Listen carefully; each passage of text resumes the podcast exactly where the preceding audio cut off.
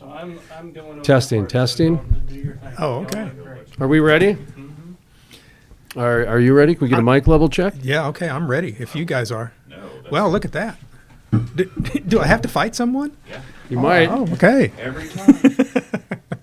You're such a rookie. You got to turn it so it's facing us. See, now it's See, I upside think down. It's cool with like the gadgetry in it, Ken. Oh, okay, you like the gadget? I love Is that like an iPad? Yeah, Yeah, but it's a good video. It's already. Hmm. yeah. Yeah, you're good. So glad I spent eight thousand dollars on a camera less than ten years ago. Makes me feel great. Okay. All right. Are you ready? Are I'm you ready? ready. All You right. You can leave. Uh, I guess they're going to leave. Shut us down. Well, you never know. We, we've got people up and down the hallway, so you never can tell. like having an audience, don't we? It will. sure. Well, I tell you what, welcome to the Crude Life Morning Show. Play hard, work hard here. This is a little bit of the work hard portion here in Tulsa, Oklahoma. I love Tulsa. Tulsa's a nice city. It, uh, I usually give it as an example of one of those cities that uh, really went their own direction and allow, and that's that's a great example of how oil and gas allows a community to build it based on its own local culture and that sort of thing. So. Uh, we're in the One Warren Place. Is the name of the building? We are, yes. Jerry Simmons, Yes. CEO and president of DEPA, DEPA, D E P A, Domestic Energy Producers Alliance. Domestic Energy Producers Alliance. And one might ask why we need DEPA when we have a federal government. but but that, that's just off the top of my head. Well, we, we need a DEPA because of a federal government. How's that? Oh, the irony. the irony on a Tuesday. Okay, so let's talk a little bit about what the organization is, the genesis behind it, how long you've been around, how many members you have, what the mission is. Just kind of give us the little bit more than an elevator pitch, maybe the 15th floor elevator pitch. Okay, okay. Actually, DEPA was formed about 11 years ago, uh, back during the uh, the beginnings of the Obama administration. Uh, our current chairman, board chairman, uh, Harold Hamm of Continental Resources in Oklahoma City, uh, along with some some fellow oil and gas producers that were primarily onshore domestic producers, felt like their interests weren't really being represented well in, in, in Washington on, on the national level. There are state organizations all across the country. There are a couple of larger trade associations in Washington, D.C. Uh, but again, they felt like they weren't having their voice heard in D.C. quite well enough. So they formed DEPA uh, right out of the, the box uh, with the Obama administration. Our, our tax treatments, uh, percentage depletion, and intangible drilling costs, uh, deductions that we get, along with the royalty owners that, that get uh, payment for their, their production on their private property. Uh, they get deductions on those as normal business expenses. As you and I, if you if you have a mortgage, uh, that you get to deduct that interest rate off of your mortgage. Uh, so some people in the current federal government call that a subsidy. Uh, we, we argue that, say we don't get any subsidies. We, we have deductions like any other business in, in this country uh, gets deductions from the federal government as an enticement to do business. And Can I, can I interrupt for sure. just a second? Sure. Because I wanted to ask you, and you said the, the, the federal government wasn't meeting your needs, your interests, if you will. Immediately, of course, as a journalist, oh, what are they? And I'm sure you have specifics. But I did want to ask: Is it was it more the broader sense that they weren't meeting the needs, and and there was just so many examples along the way, and what you just described to me sounds like one of those examples because there's so many others out there. not not meeting the needs of, of us and our industry, and the the the obvious uh, uh, way to look at that for us is that we're all about free market. Uh, Right. The the the, U, the the independent U.S. domestic oil and gas producers are fiercely independent individuals and have been since it since the inception of the industry in, in this country, and we're all for a, a free market and an open market. And if you just look around, back 10 years ago, a decade ago, we were energy reliant on other countries. We were importing 60% of our oil uh, from countries in the Middle East. We were floating battleships and, and uh, aircraft carriers over there constantly uh, with our, our, our treasure and, and our, our uh, lives, uh, risking daily for, uh, for what we had right here. And with our innovation and what we did, let the government get out of the way is exactly what happened.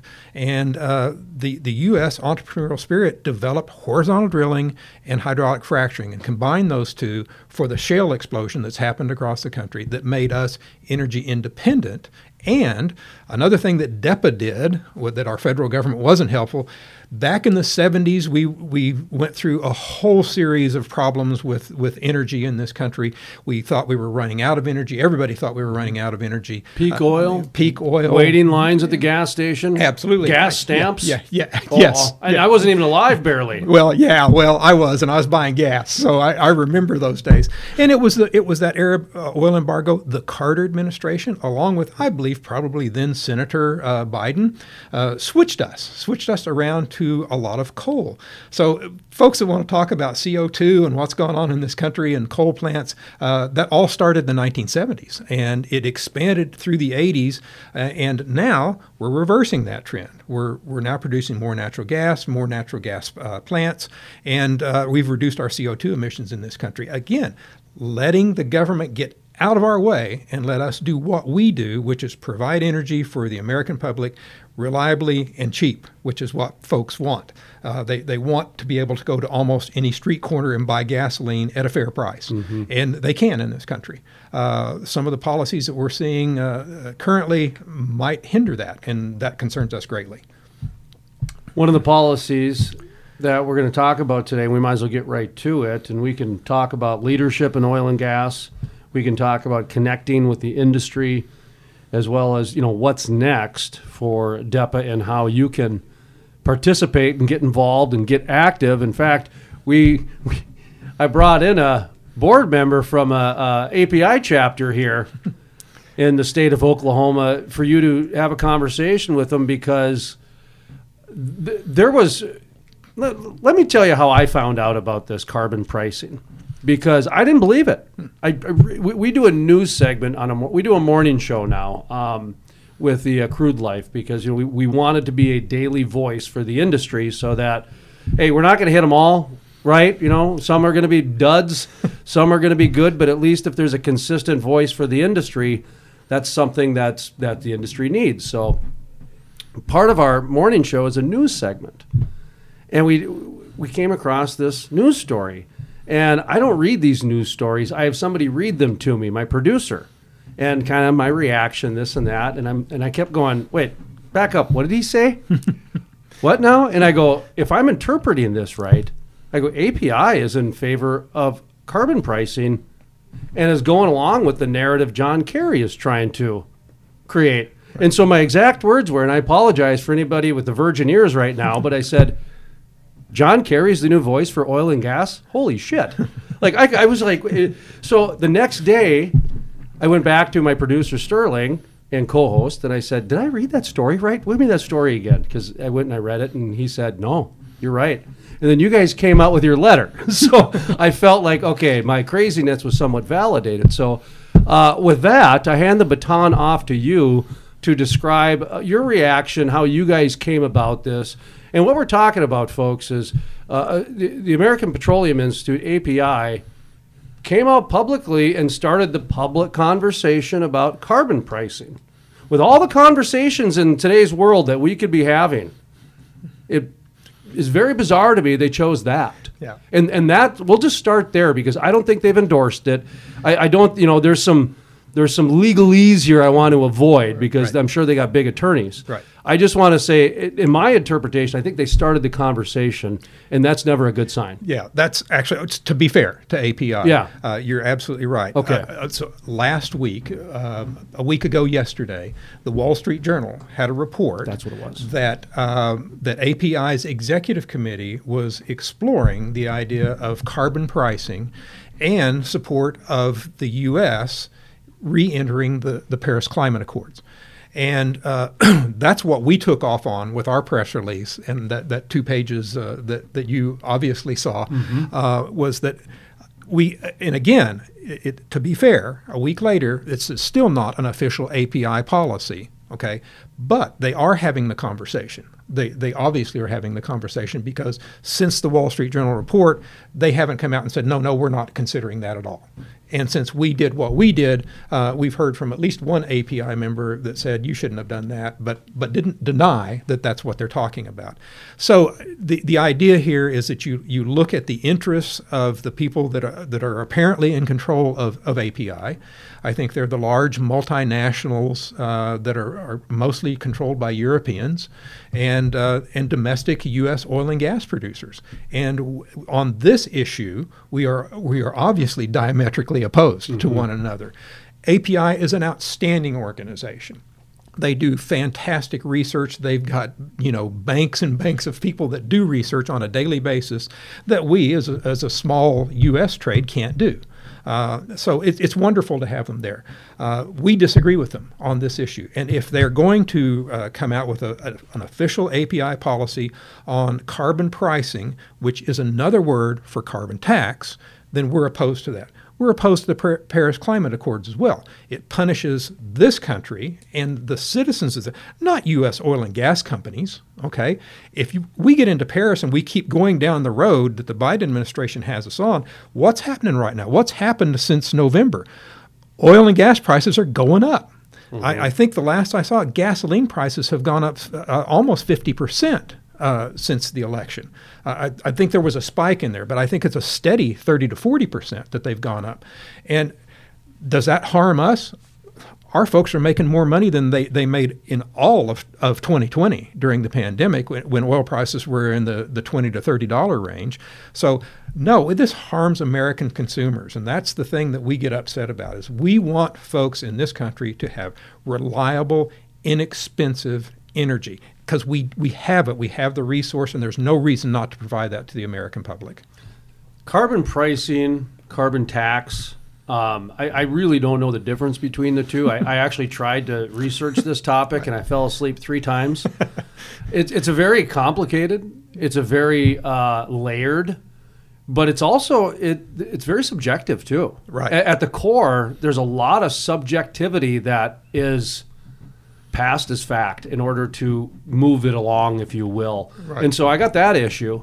There's that. My other issue is uh, it's at the end of the day, it almost seems like it's going to be a tax on the poor, on the middle class, because if you have to pay more for your goods and services, and you have to pay for specifically your heat mm-hmm. and your gas, where this is going to be taxed the most, is my understanding. Right 50% of your household income goes to your heating bill a lot or your heating and cooling bill a lot of times and there's tons of studies for that. Right. And right. then you throw in gas and i don't know about you but lunchables come with a little film on the top and vaccine needles come plastic and i'm, I'm not i'm not going to reuse a vaccine needle i can tell you that. Right. so there's just there's the direction of the ppe all these other things are going on it just seems bizarre. Well, it, it is, and, and something that a lot of people might not understand and, and, and appreciate. There, there, there's not really any nuance here. What happens with the carbon tax, it's an energy tax, and that's what people need to understand about it. And it, that impacts everyone. And you're absolutely right. It impacts the disadvantaged and the poor people in this country first. And I'll give you a couple of examples. One that we put in our press release. If you if you want to look at a carbon price or a carbon tax model that we might use in this country, uh, and, and again we don't we don't have one now. So where are we going to pull that? Well, the EU has one. Uh, European Union has one, and they impose what is an equivalent to a dollar sixty-one a gallon on gasoline as as a carbon tax. So if you did that in this country, just just to play the numbers out, an extra $1.61 to fill up a Ford F 150 pickup truck, which is the most popular vehicle in this country, is an additional $55 per tank. That's huge. If you're a working class family in this country, that's a big deal. The top 1%, they're, they're not going to be impacted so much. So that's why we say if you look at this and how it impacts citizens, the, the, the working class Americans the most, is you're absolutely right. Percentage of income goes right in, and then take that out. What do you get in the grocery store? You're going to go buy an apple. Mm-hmm. How did that apple get there? Well, it's because somebody on a farm raised it. How did they do that? They used fossil fuels. They used diesel. They, how did they get it to market? How did they wash that apple? How did it get processed? How did it get to the store that you're in? If you take, again, if you start adding a tax everywhere along the line, even if it's not a dollar sixty-one. If it's a nickel, if Mm-hmm. everybody along the line's adding a nickel to it, what's going to happen to the price of that apple? And that's the point that people apparently in D.C. are either too stupid, and I don't mind saying that, too Please stupid, do. well, I, honestly, or I- just yeah, I don't understand how this conversation is not being had. How, how you know, and I say this all the time about people when they start talking about uh, different medias and everything else. I say, listen, if you look at it, there's five major news networks and they all report the same stories. you, you, you think that's by coincidence or what? No, it's called an agenda, folks, and. Yeah. You know, they, they don't. A lot of times, they don't even know they're involved with it. That's right. But whatever. That's Yeah. that's okay. You'd think though, after a body of work, you could take a step back and be existential a little bit and say, "Oh, that's how that works." Meaning, there has been gas hikes in the past, and they do show how that affects the goods and services. There has been studies done over the past 50 years that do show exactly what you're talking about. So, for leadership to allow such an elementary because you remember, most of us are now past the eighth grade education. We're now past the sixth grade education. Back when politicians first came around, it was because most people had a sixth and an eighth grade education. Maybe it's time to rethink that whole model, huh? Instead of carbon pricing, maybe we should rethink Washington. All the hot air coming out of there, that's a whole different story. But I, I go to the leadership. Um, we can start in D.C., we can talk about API, uh, API and oil and gas because there's been multiple examples. We we even said going into this year, boy, it almost seems like 2021 might be defined by defection, meaning that there's more and more of these heavy lines being drawn in the sand. And in your state here, Oklahoma, I think there was a one of the petroleum councils alliances they, they split or got rid of a director. You know anything about that? Or I, I, I try to stay out of okay, state- but, but but there was something that there, happened. there- there were a couple of organizations that that merged. Okay, Yeah, that's yeah. what, yeah. Anyway, Yeah. so there's there's things happening, and obviously you know layoffs, and then people are getting hired back, and maybe not at what they thought, and automation is coming in, and there's just people are worked hard, and and and they're kind of getting beat up a little bit too. So to have API come out like this, I don't know if you want to start in DC or go towards the oil and gas leadership, but there there is a little bit of um, uncertainty out there. There, there is uncertainty, and uh, we we do work uh, DC issues constantly. Uh, we we don't have a DC presence now outside of some uh, contract lobbyists that we work with. Uh, I, I have a weekly call with those guys and talk to them. Uh, of course, right now DC shut down, so there, there's there's no sense in in us going up there and trying to have a conversation with uh, staffers or you know or, or representatives.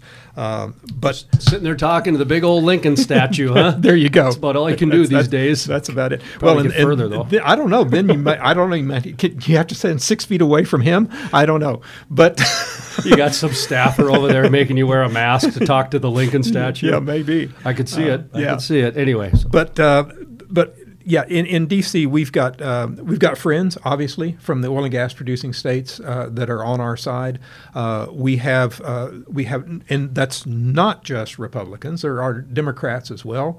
Um, we had a, a conversation very much like this. I had a conversation, a little video interview we did with uh, Henry Cuellar, a congressman from South Texas, uh, who's who's very concerned about energy policy and energy issues uh, because he's got a lot of constituents that, that are employed in the oil and gas business, and he also understands the the concern about disadvantaged communities because he's got some and how it impacts them if, if prices go up. So we're working DC. We we are bipartisan. We work both sides of the aisle. People that'll talk to us, we're, we're happy to talk to them.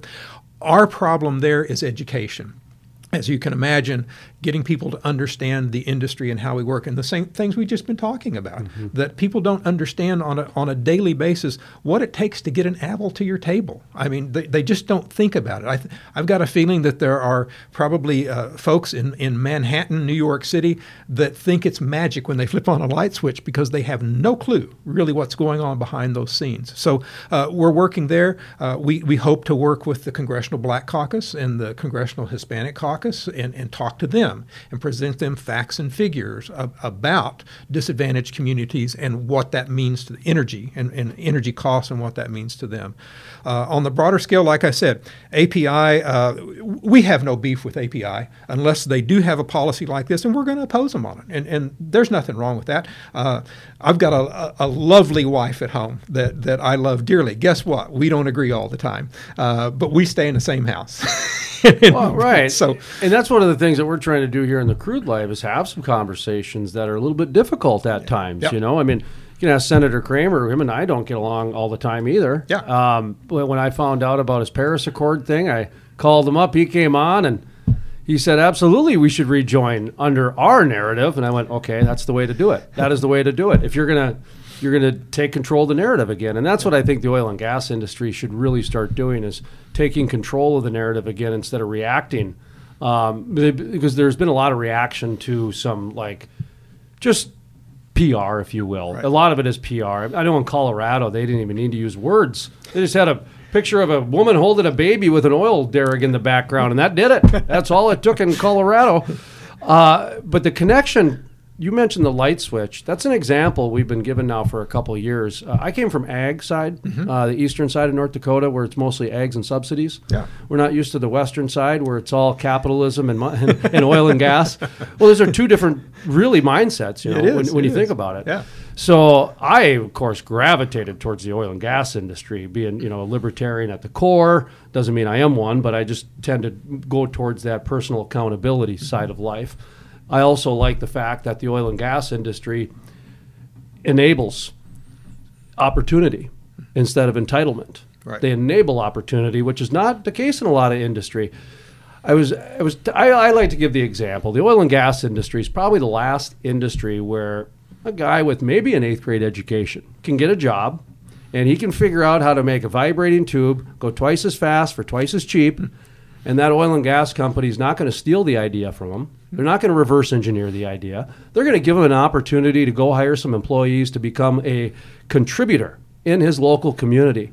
That's about the only industry left that I know that exists that still does that. And so for us, that's why we love it. The part that I wish DC would understand is that part because they do think when you flip on the light switch that there is a magic that happens in the same way. I'm getting there finally to my point. It's okay. In the same way that the farmer got replaced by the grocery store. Hmm. You can have a bunch of protesters sitting around saying, "Let's go join PETA and and and go have hamburgers later from the grocery store." They're that out of touch. Right. And the average person is that out of touch with oil and gas now to where they can go drink Keurig coffee cups, text text about the dangers of oil and gas on a cell phone, which is unproven, by the way. we still don't know the actual long term ramifications of cell phones, and I'm a contributor. Yeah. I'm, I'm going on a lot of blind faith here, people. but the point is, the hypocrisy is so bad, it just reminds me of when my son was like eight. And I just almost feel like a lot of times we have to sit down with these individuals and treat them that way because they are at the point where the light switch has now replaced the oil and gas worker. And that's really sad because there are a lot of leaders out there that get paid a lot of money to make sure that doesn't happen. Right. So uh, the baton off to you, good sir. Well, I, no, and, and I, I appreciate all of that. And, and to, to your point, I, I think there's there's this terrible disconnect that, that we have ac- across this country, and it and it's and it's honestly not stupid people. I think it's just people that aren't paying attention, that they, they don't really get it, they don't understand, and some of them I think maybe have have consumed the Kool Aid and they're true believers. Uh, I've, I've never met John Kerry. I, I really don't know what he believes in his gut. Uh, does, does he really believe that some welder making eighty to hundred thousand dollars a year on a pipeline is going to go work for ten bucks an hour putting in solar panels? I mean, is is, is that a fair trade? Uh, I mean, I I don't think so.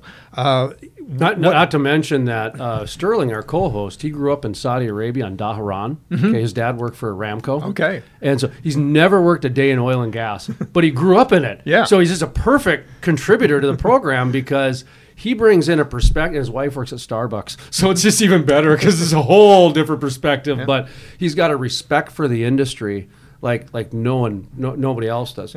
He what he brings up a lot of times is okay when it comes to this whole climate movement and and John Kerry and everything. Are these guys even qualified for this? That's a great question. I mean, because you know, he, for him, you had to go through a lot of different. I mean, they had duck and cover drills when he grew up because of the refineries. Yeah. and of course they just got. He, he texted me the other day. He goes, "My hometown just got bombed." Yeah. That was his hometown. Yeah. And it's just interesting to bring in these different perspectives of somebody who has never worked in the industry but respects it versus someone who's never worked in and doesn't have any respect for Well, it. it, and, and and again, I think there's there's a narrative that has, for whatever reason, has has made it into the kind of the, the common culture now in this country that that there are people that truly believe that we can convert over tomorrow to solar and wind, and they're going to replace everything that we've got, and that we can go to electric vehicles and solve all of our problems. And you just go, if if you know anything about physics, and, and by the way, so you know, I, I'm an old geologist, so I actually used to be a scientist. I, I, I, I won't claim that I still am, but uh, once upon a time I was a scientist. And uh, when you look at things and you look at the science of, of all of that, I'm not going to talk about you know climate change. I'm not going to talk about CO2 and human emission uh, if it's causing any problem. I want to talk about just the physics of energy and what we have and what we can do. And the physical nature of energy and how it's produced, we cannot power this country, let alone the globe, on solar and wind. And even if we could, from the physics, we don't have the raw materials to put all of those solar panels and windmills in, into place and the battery backups to go with them. It's we don't have the raw materials. And if we had the raw materials and you start producing all of those solar panels and windmills today, it's going to take you 100 years to get enough of them in place to replace the energy we're using today. What do we do in the meantime? I mean, it's the whole conversation is so ridiculous. Well, I'll go get an electric car because then it's it's emission free, and all I have to do is plug it in. And it's, okay, where does the electricity come from?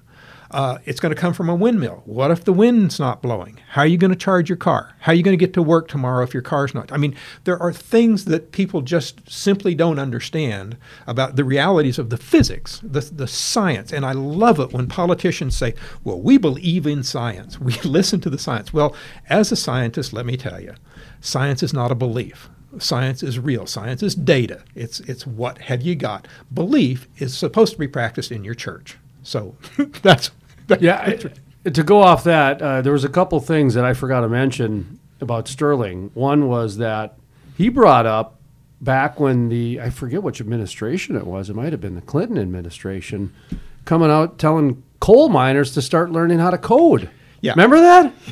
ah, go code. That was their answer. Just go code, and that's what I feel like. That when when John Kerry and Biden and Mm-hmm. them they came out and said go do solar, I was like, are you kidding me? Yeah. What that is a that is a heartless thing to do. That that is actually kind of that's just rank prejudice at the end of the day. It is. Uh, the other thing, uh, the physics. Now, I don't know if you get into Moore's law or not, or Moore's theory. Do you know about that? Yeah. Okay. For those folks out there, Moore's theory. Now, this this is how important it is. I'm actually turning at the camera and looking. I have to feel like it's Mr. Rogers here. So Moore's law is, in a nutshell, I believe it's 18 months, or Yeah. 12, 12 or 18 months. Every 18 months, the speed of a processor doubles in speed and it also reduces in size by double. So it's get twice as small and twice as fast. So a lot of this is based on that whole mm-hmm. theory is that we're just going to magically come up with some sort of super conductor that's going to allow all this stuff to happen. I, I get that, uh-huh. okay. Moore himself, who Intel was it the founder of Intel? so, yeah. Okay, Yeah. founder of Intel came out and he said, "I, I hope I'm wrong soon." Mm-hmm. this was back in like the 2000s or something like that, because we were down to nanotechnology at that time. Yeah. Okay, so I don't know if Moore's law plays into this, but I do know the whole banking system ran on circular cardboard punch cards in the 80s, so anything's possible. But I've always been told a megawatt of coal cannot be replaced by a megawatt of wind. That although it's the same megawatt, it's really not the same. Is that true? yeah, it's it's not the same, and it's it's called energy density. Okay. So you with with coal, you have and and, and uh, give a shout out to, to the nuclear industry. Yeah. With, with each of those, Renewable. You, you- have that's right. You have a, a, a storable very dense energy source and storable that means that you can have it on site. So if your if your reactor or if your generator is located here then that's where you can put that energy source and when you need it you just pump it into the system and, and it's right there. And and they're very energy dense so there there's lots of energy that comes out of that piece of coal or that that hunk of uh, uranium. Uh, where with wind you generate it somewhere else and you send it into the system and people keep talking i actually saw a story today where there's uh, tesla's going to make a battery that's going to power uh, backup power for uh, some town in texas that has 20000 homes good luck with that. Uh, I don't think that technology exists quite yet, or that battery is going to be the size of that town. I just, uh, again, it's it's it's the the energy density and what you can do with it. And that's not to say that you know Elon Musk and the engineers at Tesla aren't pretty darn smart people because they are uh, in in what they're doing. I think it's it's great to your other point that I want to go I want to go back to when you were talking about you know uh, Moore's uh, Yeah. law or Moore's rule. Uh, absolutely, somewhere along the line, somebody may go eureka! I have discovered this hydrogen, for example. I can now use hydrogen as a fuel. It's not dangerous. It's easy to do. We can we can extract it from water. Uh, you know, I mean, that's a possibility. Absolutely. And anybody that that is living today and part of society has to be for that. Okay, and and if it makes uh, the oil and gas industry go the way of the the the bu- buggy whip manufacturers, then so be it. Uh, but because oil and gas are finite resources, but they're not the finite resources we thought 10 years ago. I mean, the back again when I started my career as a, as a geologist in, in the early 80s looking for oil and gas, we thought in, in my lifetime, I thought we'll we'll find the last drop. Uh, Did you really? Oh yeah, absolutely. We, we thought that the well the the big plays were all going to be gone, and w- you know what you're going to be looking for is stuff around the edges, uh, and Well, so so the peak oil was a real thing, Because the hydraulic fracturing really wasn't in the conscious. not there. No, Kind of like, uh, in fact, I just heard this morning on uh, a friend of mine's morning show. They were watching Back to the Future Three, where he got fired by fax machine. but it was by ni- in 1989. The future, 30 years from there, they didn't know what an iPhone was. Yeah. But for them, all they could conceptualize was the fax machine. So back when peak oil was there, nobody ever thought about um, uh, hydraulic fracturing or anything. And I suppose abiotic oil was too crazy, right, and right. it still is. yeah, yeah. I love abiotic oil theory, but that's just that's for highballs at the bar late at night type of a thing. you know, well, and, and back into the 70s, we, you know, we were doing things and, and experimenting with, with other technologies. The uh, the uh, oil shales that are in western Colorado and uh, Wyoming and, and Utah, we've got huge reserves there. And I, I have a good, very good friend that back in those days was working on a project out there uh, as, as a contractor, to the federal government. They were trying to develop this technology. You take big scoops of this stuff and you heat it up to about i think it's about 5000 degrees centigrade uh, to extract the oil. Then you've got this pile of hot rock that you've got to do something with. So it's a great technology. If you want to get the oil out of that rock you can do it.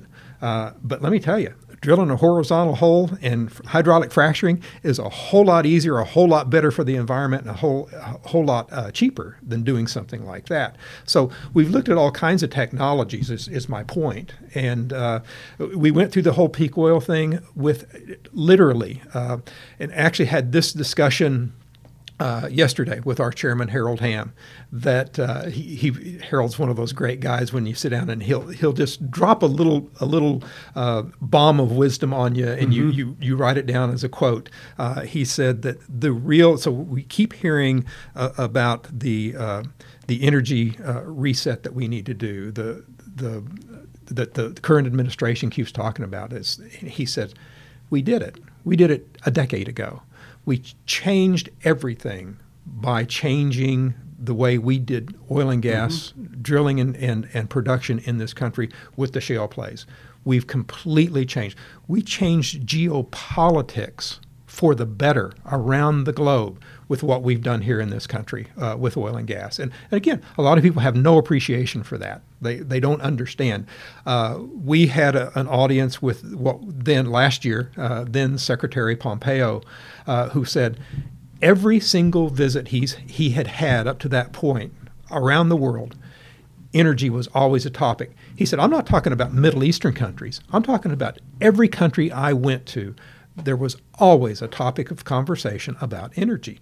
And he said that you guys had put us in such a great position that it made it so easy for us to have those conversations. We weren't reliant on anybody. We didn't have to apologize to anybody. We didn't have to uh, we didn't have to provide our military to anybody to say, you know, we've got all the energy we need. By the way, would you like to buy some? and, and uh, those deals are, are, are being made. And actually, again, another story I read just today is apparently uh, n- not only uh, central uh, central U.S. And, and down into Texas had a, a, pretty rough February. I guess Asia is having one, mm-hmm. and I saw that uh, uh, Japan LNG prices are through the roof right now because they need the power. They oh really? It's it's so cold they need the power. They were right on eight bucks, nine bucks for a long time, weren't they? Oh yeah, yeah, yeah. and that was an example we used to give all the time too about you know we're at three bucks here for a long time in America, yeah. China, Japan, the Asian market was right around uh, eight nine bucks. You go to Europe, they're 15, 16 bucks because their infrastructure and their policies so bad. So folks, if you want to become Europe Junior. keep going down the path we're going down. Well, a Big Mac is now nine bucks. Yeah. A pack of smokes. I found out I didn't know. I don't smoke cigarettes, so I, I wouldn't know what the heck was going on there. And it's we're close to eight, nine, ten bucks in, in Minnesota, North Dakota Is now. That right? Wow. Oh yeah, the Indian casinos they, they, they have to put up signs four cartons per person because so many people were loading them into their trunks for the neighborhood because it was two bucks a pack. Wow. R.J. Reynolds had to step in and say, "Slow down." No. ATF's gonna come in. Oh yeah, that was a problem for a while. Okay. Yeah. Anyway, um, so I, I wanted to bring up you you mentioned uh, the last ten years. Mm-hmm we you know we reset 10 years ago. And that's it that's something i've been bringing up too but i've been bringing up from the pr side and the connection side if you will because i do think they're kind of connected uh, the public relations and the awareness and the education and and it's a multi-prong approach by the way. I mean you got to remember that. This has been going on for 20 30 years. Right. Um, when you go back to the old movies 40s 50s 60s even into the 70s the oil and gas industry was very popular, very favorable, wildcat or rags to riches, you know, live in the right. limelight. Right. Well, 80s, 90s, it started going the other direction to where it became demonized in movies and in cinema and right. in pop culture. So that's why I think it's somewhat connected. Now, when I got into this industry, because again, I, I am in the media industry really at the end of the day. I've just been covering oil and gas for 10 years because – I went into it actually as an investigator against oil and gas. Ah, I don't know if you knew that or not. No, no. Oh yeah, I went in because you know I, I figured it'd be easy to do because Mm-hmm. um, I was I was educated a certain way. Right. And um, after a month of due diligence, because I'm a method journalist, I try to go and make sure I know what I'm talking about before I go out and do it. So I went out and I lived in the Bakken in my vehicle and slept in there and had a food truck and talked to people and did all this stuff like that before we did the show. And what I found out was I had more attitude than information. And when I got information, I totally changed and I became a defender for the industry. Whether they liked it or not, I didn't care. I was more in it to preserve the capitalism side of things, okay? Because I believe it's really important to offer opportunity in the world because that's how you advance evolution, society, personal growth, whatever you want to call it. You just you kick everybody a government check every month. They're not going to do anything. They're just going to sit at home and watch Netflix. That's okay. So I got into it for that. So the, the whole information over attitude is the first thing. I think the average person right now is a lot like me. They had more attitude than information, and it's very hard to connect with them.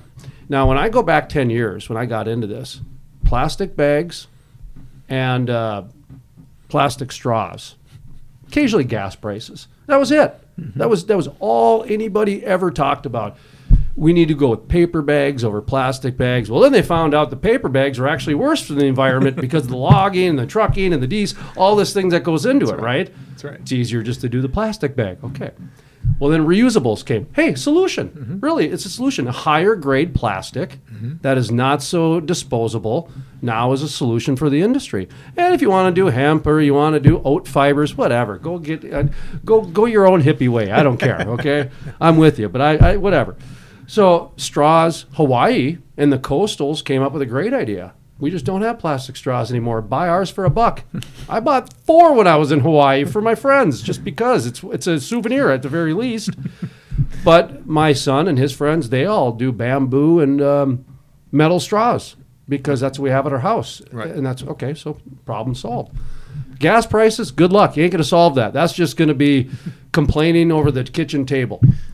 Then I started speaking on this because, and I wrote this down because a number of years ago, I was out in Colorado. This is probably eight, seven years ago. I started noticing people in Weld County and in Fort Collins, they would look over their shoulder before they would tell me that they worked in the oil and gas industry when I just talked to them in the breakfast bars. Just random conversation. Back when you had breakfast bars and you could do that. uh, and then then uh, Bernie Sanders and Elizabeth Warren started talking about this this fossil fuel end ending society talk. Well, it got my attention a little bit. Well, then this AOC came out. I didn't even know that was a person for a while. I thought that was a group because I mean, I, I listen. I got rid of my television in 2006 to save my son.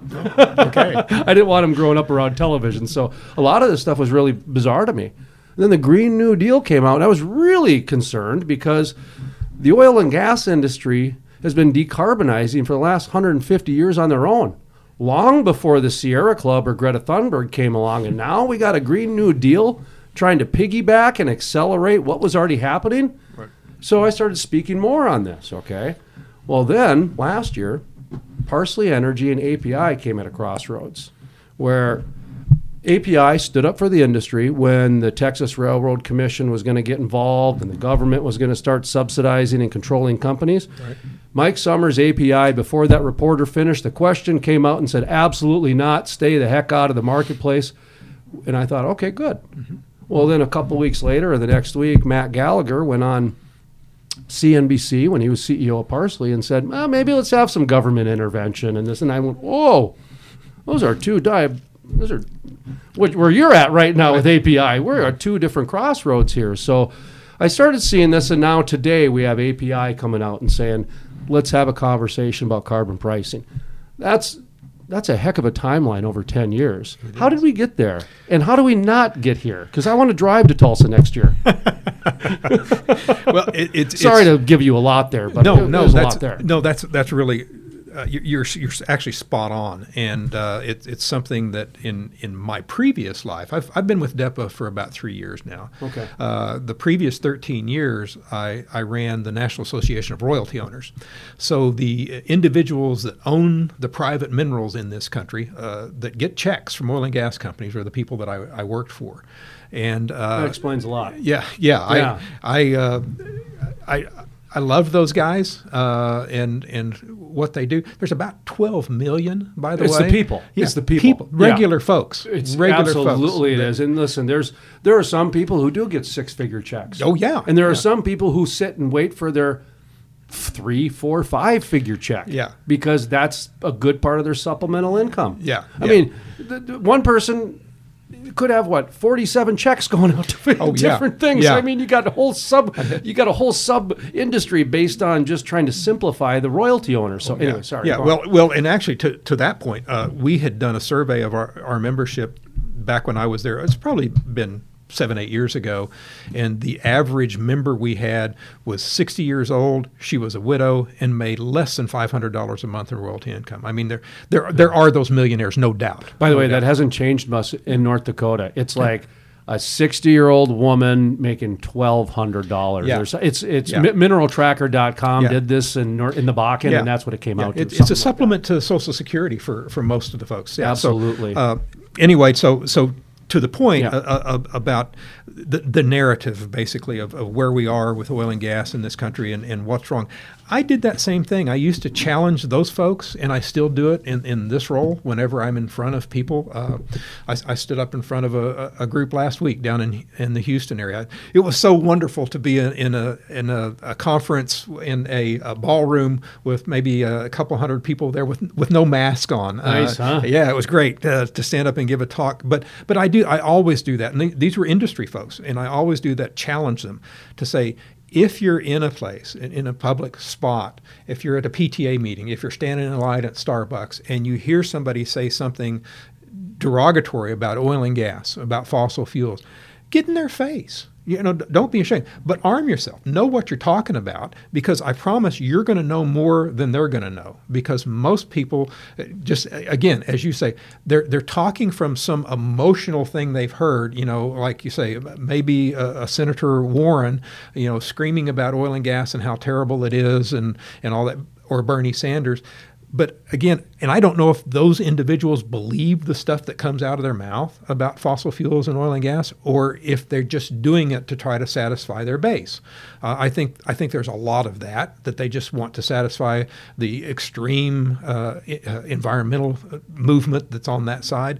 Uh, but but I, I, I do I challenge our folks because we need to change that talking point. We need people to understand the things you and I have been talking about here, the real world examples of how we live our lives, how we do things. And and my example to that group last week, I said, look around this ballroom that we're in right now, and point to one thing that is here without fossil fuels, without oil and gas. Just one thing, one item. Can anybody do that? And they kind of looked around and instead, I said, I said, I'm going to save you a lot of time. There's not one thing because if you can find that thing that that was grown or produced or whatever that never touched fossil fuels or oil and gas, how did it get here? It didn't show up at this building through teleportation. And if that were the case, it would probably be uh, driven by an electric generator that was powered by natural gas. So, I, I mean, the absurdities of saying that tomorrow, or, or what is it, uh, 2035? So, in, in less than 15 years or so, we're going to st- start phasing out internal combustion engines. We're going to, you know, have our grid go all wind and solar. And I, it's it's simply nonsense. And and I, for one, uh, don't appreciate the non-science attitude that politicians have, and they're convincing people. They, I had a, a teacher. I won't say who she is or where she's from, but get into an argument with me, and I provided information. So, well, let me show you some some real world data on what we're talking about here. And she read it, and she said, "I don't believe that." And I said, "W- w- "Wait, what do you mean?"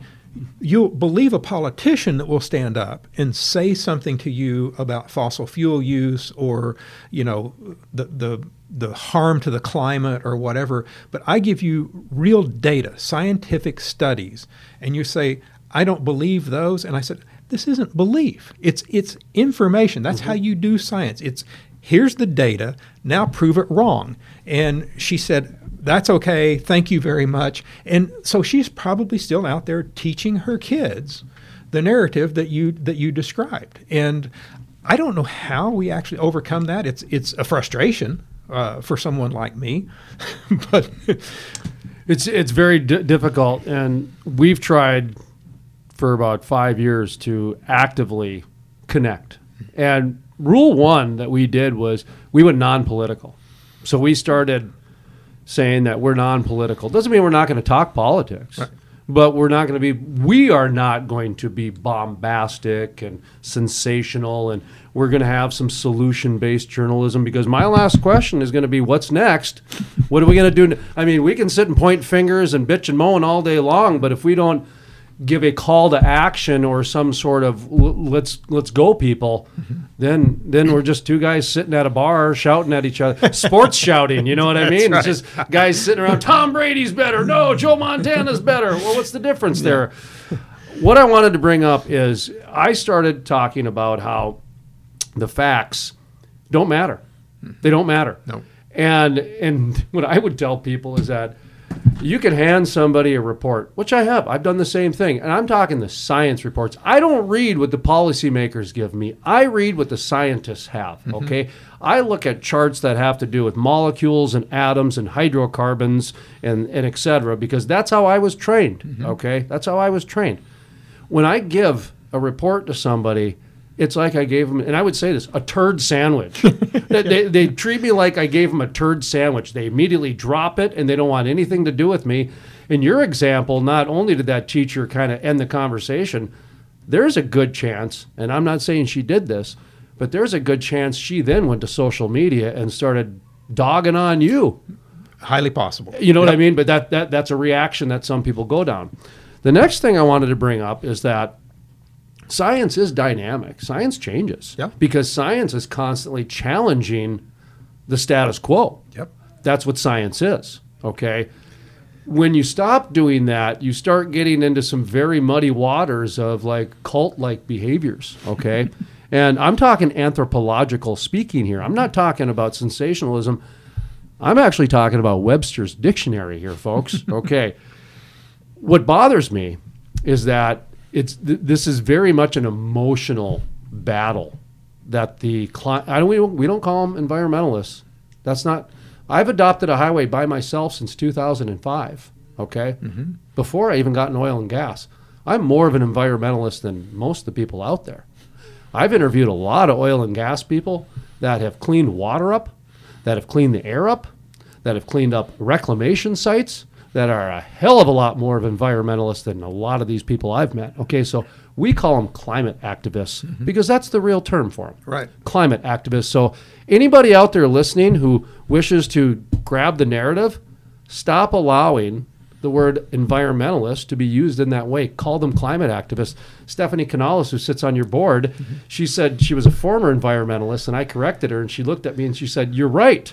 They are climate activists, and I am an environmentalist." I go, "Yes, you are." That's right. So that okay. So what gets me though is how they're trying to like tie this emotion, almost like the fossil fuel industry has destroyed the earth, like it's the Garden of Eden, and we've created this original sin.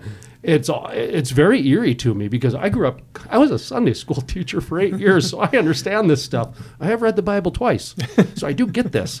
And it just almost seems like there's a lot of those connections to really advance people's emotional connection to a non-factual industry and if anything should be sterile it's probably the climate and environment. That should be taken from a very scientific approach. Okay i'll stop talking. I get very passionate about this. No, no, I, I, I think that's all great because I do the same thing. I, I, I, I, start talking to someone about about the environment, about, about fossil fuel use, and and uh, it, it it's very frustrating to me because the, the lack of understanding that that occurs when you have those conversations.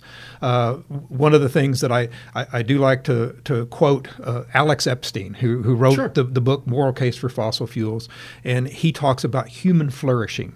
Uh, that's something that so many people in this country simply don't understand because they lived a charmed life. I don't care if you're the poorest person in the poorest community in this country. You're nowhere near somebody in India or somebody in sub Saharan uh, Africa. Those people know what it's like. You don't have to send a young lady from your household uh, on a walk every day for eight hours to fetch your water, which is what they do. I mean, don't even talk to me about your, your terrible life you have here. The worst conditions in this country are no match for what the third world is really like. And I, I just get so frustrated with that. And that doesn't say that we don't have people here that are disadvantaged and we need to help them out and we need to build them up. How do you do that? Cheap energy. I mean, that's, that's the first thing. That's the first thing that every country uh, around the world wants is they want cheap energy. Um, I've, I've kind of I've kind of lost my track here That's on, on what okay. you're. I- you know, I, I did want to interrupt actually, so I'm glad that you did because one of the things that I've been bringing up lately, and this is with leaders, okay? Hmm. I was going to try it on the non leadership, the regular folk, the hmm. everyday folk, you know, like me. But this is actually now more of a leadership question because all I hear about, and really what we're talking about is the future. Okay, we're talking about the future here. Now I can go down to the tarot card reader, the Gypsy, and get the future done there too. Yep. Because the future that we're talking about is based on a computer model that has never been verified. So we're talking about science that has never been verified. We're talking about consensus science, which is not real science. Okay, so that's that's my first problem. All right, now I lost my train of thought here. No, so when we're talking about is the future here, and the when we talk about the future, it's a way to defle- deflect from the present. And last I checked, a third of the population doesn't have running water. That's right. We got half the population that doesn't have electricity on a daily basis. So it is very irresponsible, very irresponsible for leadership to devote the amount of resources they are to a, the future that we don't know anything about. Again, a hundred years ago, nobody knew that the automobile would come around. Type, and ten years later, it came. Right. I brought up the example earlier of, of 1989 was Back to the Future 3, 87 or 89. Yeah. We'll say 89. We'll give them the two years. They, they couldn't conceptualize anything beyond a fax machine. Right. Okay, so to think that we're not going to come up with something with the sheer momentum that we've been having for 300 years is irresponsible in itself and, and kind of kind of short-sighted. Yeah. So I, I, I guess I'm questioning leadership a little bit on why they're bringing us down this direction when there's a lot of evidence against that. You mentioned hydrogen earlier. You know, Fargo, uh, where I'm from, that's that's always the talk of a hydrogen filling station. Yep. We've got I-94 and 29, so we're always in the talk for anything going forward because we are basically the geographical center of North America. We're like 90, 100 miles away or something like that from the actual geographical center of North America. So w- when you look at that, obviously there's a lot to do with the interstates. So we're always on the, you know, Tesla filling stations, hydrogen filling. I heard nuclear fission the other day came back into play, but that was because Bill Gates gets a lot of government money to go try to create that, and no wonder he's trying to be political as he is. Uh, what what message do you have for leadership right now? Because there is a connection problem. There is, and I'll, and I- I'll show you what we've been doing to try to connect in a second. Because we had to get out there and crazy because sometimes you got to fight crazy with crazy. That's right. That's right.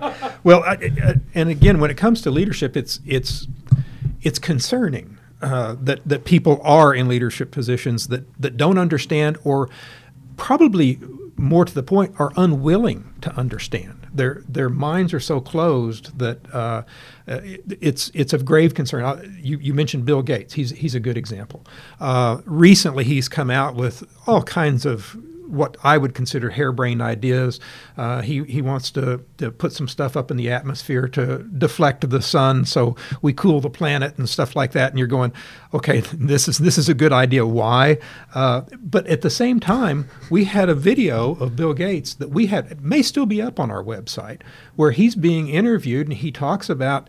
Uh, this this whole idea of getting rid of fossil fuels and, and that kind of thing. He said, I was at a conference and somebody was asking me these questions, and I said, "What's wrong with you, Wall Street guys? Don't you do you have something in your dr- desk drawer that will fly an airplane across the country? Do you have something that will drive a truck to the grocery store?" I mean, he gets it on that level. But then there's the other side of him that publicly you don't hear stuff like that. That Yeah. was that was an interview in, in an auditorium that had maybe a couple hundred people in it.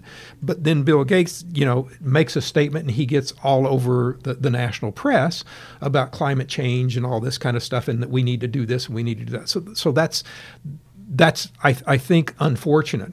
We have folks uh, in in the current administration and everybody that's that's been appointed and is getting loaded up into cabinet level positions and and the the appointees just below them uh, are all these uh, people that that have a vision of of this country without fossil fuels. And they again if they believe it or if they just just don't understand they think we can get there in like 10 years and it's just wrong. And it's wrong to make the american people believe that. That's the thing that really concerns me is you're you're not telling the truth to to the people that are going to suffer the consequences of your actions. And that's the find the thing that i find really frustrating about it. And, and something else that you mentioned uh, look look around the globe. You know, we we've got uh, what three billion people on this planet that don't have uh, reliable energy, that don't have water and those resources. One of our members, Enterprise uh, uh, Systems, out of uh, the Texas Texas Ship Channel, uh, they, they ship LNG and crude oil uh, around the world, and they had they'd gone to India and they looked around and they said, you know, we can do something. We can do something for ourselves and create a little bit of a market for our LNG that we're we're exporting to to India, but at the same time we can help these people. They gave them a propane stove and a propane tank so that these women that are cooking in their homes on shreds of paper and dung and anything they can find to burn to heat the place as well as to cook. And they gave them clean energy that they could a, a clean cook stove that they can use in their home. And again, like I said, they they weren't completely altruistic. They were looking at you know at their own mm-hmm. self interest to say we're creating a market for our product in India, but at the same time they were improving the lives of all of those people that that die early from respiratory disease. That now maybe they won't. So those are the kind of solutions that I think leadership should be looking at that they, mm-hmm. sh- they should be considering is those type of situations to say how can we help how can we help everybody in this country maintain the marvelous lifestyle we've got and those in this country that are disadvantaged how can we help them and what can we do around the world things like that here's, here's a great example of how we can help I call it rank prejudice. I really believe it is. It's nothing short of rank prejudice. And I see we're, we're over on time, and so we'll wrap up here. And I appreciate that. And I do want to show you how we're trying to connect with some of the people out there. But at the same time, I did want to get your, your comments on it. And I asked Senator Cramer this, and I've asked a few other uh, Brooks Landgraf out of Texas. I'm trying to think of some of the other uh, individuals that I've asked because I, I it's it's a tough question. It's a very polarizing question actually, but I, I really think there's a lot of evidence to say this is just flat out rank prejudice. At the end of the day, trying to do this, uh, trying to just oh go code. I'm sorry, go and uh, go build solar panels and you know stop killing babies and all this other stuff that you guys are doing and things like that. I don't know if you want to comment on that or I, not. well, I, I, I think you're absolutely right. There, and again, as as we've discussed, for, for whatever reason, sometimes since the 1980s, uh, it, it became a bad thing to, to be, maybe it was the TV show Dallas that, that I wondered that. actually. that was the last hurrah, really. It kind of was, you know, and, and people saw that, and it was such a farce that you know, I mean, come on, Was it the dream? Was it the fact that JR was a dream the whole time that people are, uh, we're going to get back at them?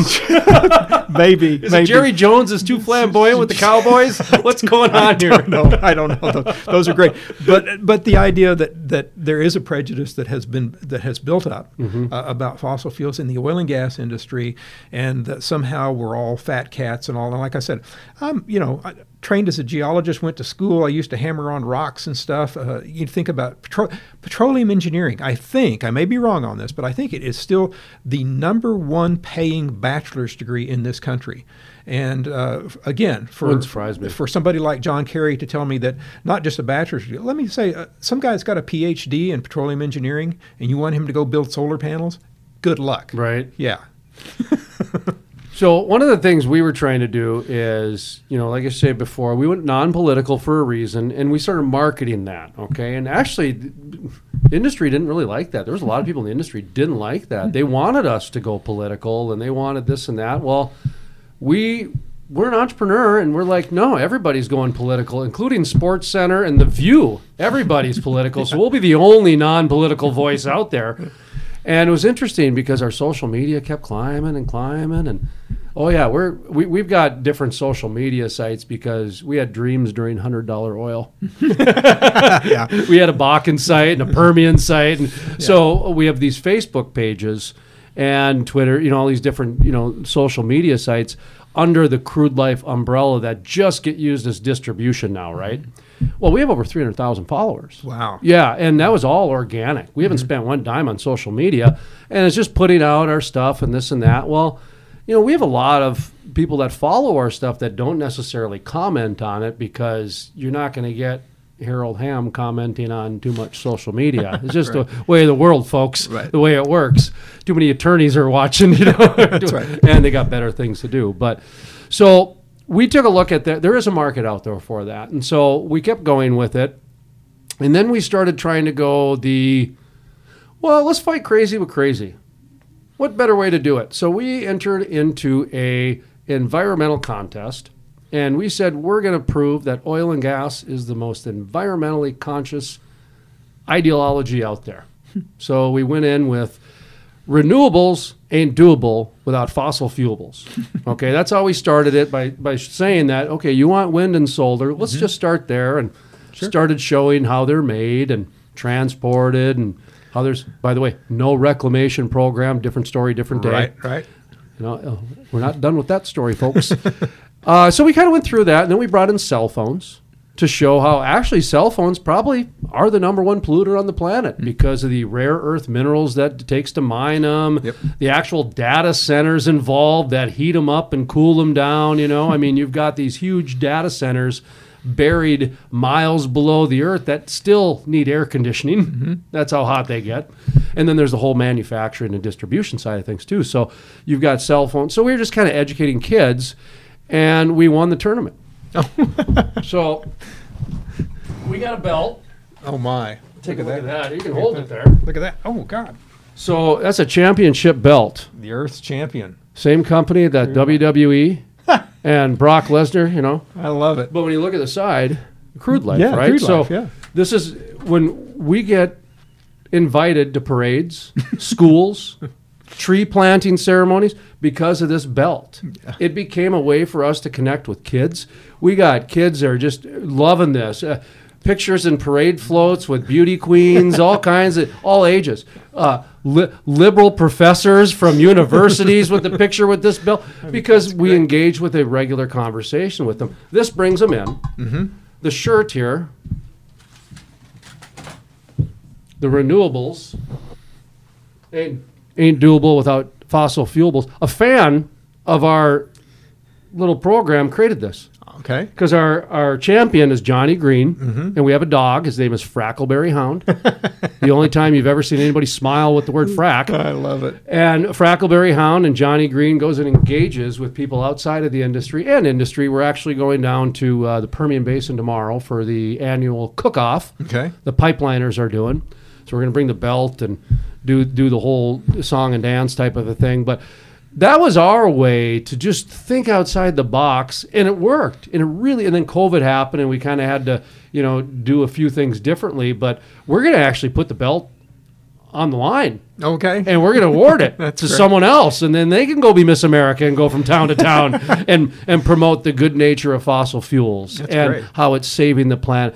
Because in order to be, uh, how does it work? Okay, you got to have a strong mind, a championship mind. to understand energy. I don't know. Something like that. We're wordsmithing that part of it. The other thing, I want to give you a gift here. This is from my son's godfather. My son interviewed Harold Hamm. Uh-huh. My son, uh, we, we sponsored a uh, deal called Kids in Capitalism, and we took uh, kids 8 to 16 and brought them, gave them an oil tour, give them all kinds of different things, uh, engaged them with great entrepreneurs and thinkers, and Harold Hamm was one of them, actually. So my son got to interview Harold Hamm at the uh, Williston Basin Conference. And so it was, it was great. I love it when uh, these these entrepreneurs are accessible, very accessible. So this is his godfather, my son's godfather. His name is Eric Hatch. He reinvented real estate. Okay, so what he did is he took away the actual regular realtor and said, "Okay, you're really good at just showing homes. That's all you're doing. You're really good at just being on the phone, so that's all you're doing." He kind of comboed assembly line Uh-huh. but focused on their strengths. He is the number. He went from a mid-level realtor at Keller Williams to he's number one in North Dakota, and last I checked, he was 63rd in the nation. Wow. And he's a former youth leader, uh, Okay. minister. Uh-huh. So he brought that element into serving his customers Mm-hmm. and people. And since then, okay, so give that to you as a gift. Great. And uh, let's see what else do we have here for you. That's about it. Any final Mm-hmm. words? What should people do next? How can they join? And Uh, we, we have a website, uh, www.depausa.org. And uh, depausa.org. yeah, Okay. all the information is there. And, uh, you know, click on and send us a message. Our, our email is there, your contact information. So uh, we love. We, obviously, we're in a we're in a fight uh, for the domestic energy industry, and uh, we need all the support we can get, just like you know any, anybody else that's in a fight. And uh, and, and we're we're very concerned uh, about the next couple of years and How- how things play out. How do you want some of the leadership to handle? Because I, I introduced you to a gentleman who's on seven different boards mm-hmm. in the state of Oklahoma. And if they start cross pollinating their ideologies, that's going to, I mean, guys like that are going to have to make decisions here because they, they, they had an emergency meeting actually after after the API thing to find out with their chapter what are they going to do how are they going to handle this Right. and you know we're talking about local leadership here trying to figure out how to not piss off national leadership Oh. and your local this is a tough position they're in is what i'm getting at How, how do you want to see let's say some oklahoma chapter in florida north dakota how, how do you want them to proceed on this? Should they call you? They email you? Should they research? Because they need to do something. I think they, that each state uh, organization probably needs to, you know, do exactly what you just said. They, they need to examine the policy. And, and if API develops a policy and it's an API chapter, they need to look at that. If it's a, a, a state oil and gas association, uh, like there's the Oklahoma Alliance, uh, there's the Texas Alliance, uh, the Kansas Independent Producers, uh, Ed Cross, their president. I, I talked to him yesterday, did a little video uh, interview with him yesterday. Uh, they need, as as individual organizations, decide what they believe the their membership wants to do. Talk to their membership, and come out with whatever their policy uh, position is going to be. If and again, if it's opposed to API. If API is going to go down some track that is going to take the organization away from representing the U.S. energy industry, the U.S. oil and gas industry in Washington and with the press, because that's kind of the press go tos. Let's go to ask API what they think. Uh, If they're going to relinquish that role and become the European Petroleum Institute, then let, let that be known, and that's fine. If it's this one issue, that we're going to disagree on, then maybe that's an issue, and we just move on and, and go about our business and, and, and, and see where the where the, the chips fall. Um, but uh, you know, as as state agencies, as state organizations, you, you've got to make your own decision. DEPA made ours on on uh, uh, carbon pricing, and they in that same release from the Wall Street Journal, they talked about the Paris Accords we absolutely oppose uh, the Biden administration rejoining Paris. It does nothing for this country. It does nothing for the planet and, and global temperatures. It's it's a farce. And until you get, well, number one, the, the, the Indians are not part of it, period. They're not playing the game. The Chinese are in uh, because they don't have to do anything until 2030. And then at 2030, whatever their emissions might be, they'll say, well, okay, we're going to keep going or not. And if you think that they're going to say, we're going to shut down our economy so that we can meet some global CO2 standard, uh, I got a bridge I want to sell you. So, yeah, it, it, the whole thing is just such a farce that we, we just say, stop it. Last question. Uh, do, do you see DEPA getting involved with local chapters? Either do you guys have local we have, chapters? We don't have local chapters. we have uh, uh, 39 collaborating associations across the country. So, Okay, the- so the Oklahoma Alliance uh, is is a collaborator. Uh, CIPA, the California Independent Producers Association, they're a collaborating association. So, Okay, so the Petroleum Alliances, right? You said? yeah, yeah. Okay, for example, and I don't know if this is the case with them, but uh, th- their their guy could their whoever their director is could be sitting on a board of directors for API for all we know, and you. I mean, be. uh, so you might get guys that are sitting on boards of two different groups that aren't thinking the same. Right. That's what I mean. How, how are these guys going to think well, forward? We, we have a board member, a DEPA board member, that is also an API board member. well, there you And- go. And, yeah, perfect and- example. And uh, DEPA has a position on carbon pricing, and I don't know his personal position or his company's position. We haven't been told, and and what he says behind closed doors at API, we haven't been told. Um, but we're, as far as I know, we're still in good standing with him. And and again, However, this plays out, he and his company may disagree with us or may disagree with API. That doesn't mean that you're going to disagree with everything that goes Well, on. and not So- to mention, it's not having having some disagreeing voices is healthy. absolutely. You know, it's very. Uh, this guy from Wyoming said it best to me. He said he because they had one Democratic legislator in the whole whole body, right? Yeah. And he goes, it was much better when we had three. Because then our dumb ideas didn't get through so fast. he goes, now they just get through right away. he goes, great. at least then we could figure out, you know, one out of ten's at least dumb enough to for us to figure it out in time. So, well, herd mentality works like that. You know that. sounds like Wyoming. I used to live in Wyoming. It sounds just like Wyoming. It's yeah. All righty, sir. Well, thank you much. Any final thoughts? Any I- words? No, I, I, I appreciate uh, you, you you coming in and let's let's doing this. Uh, If if you have any follow up questions along uh, the road, let us know. Uh, we're, use us as a resource. And Uh, vice versa. yeah. Please use us too. So I Okay. appreciate it. Thank yeah, you. thank you.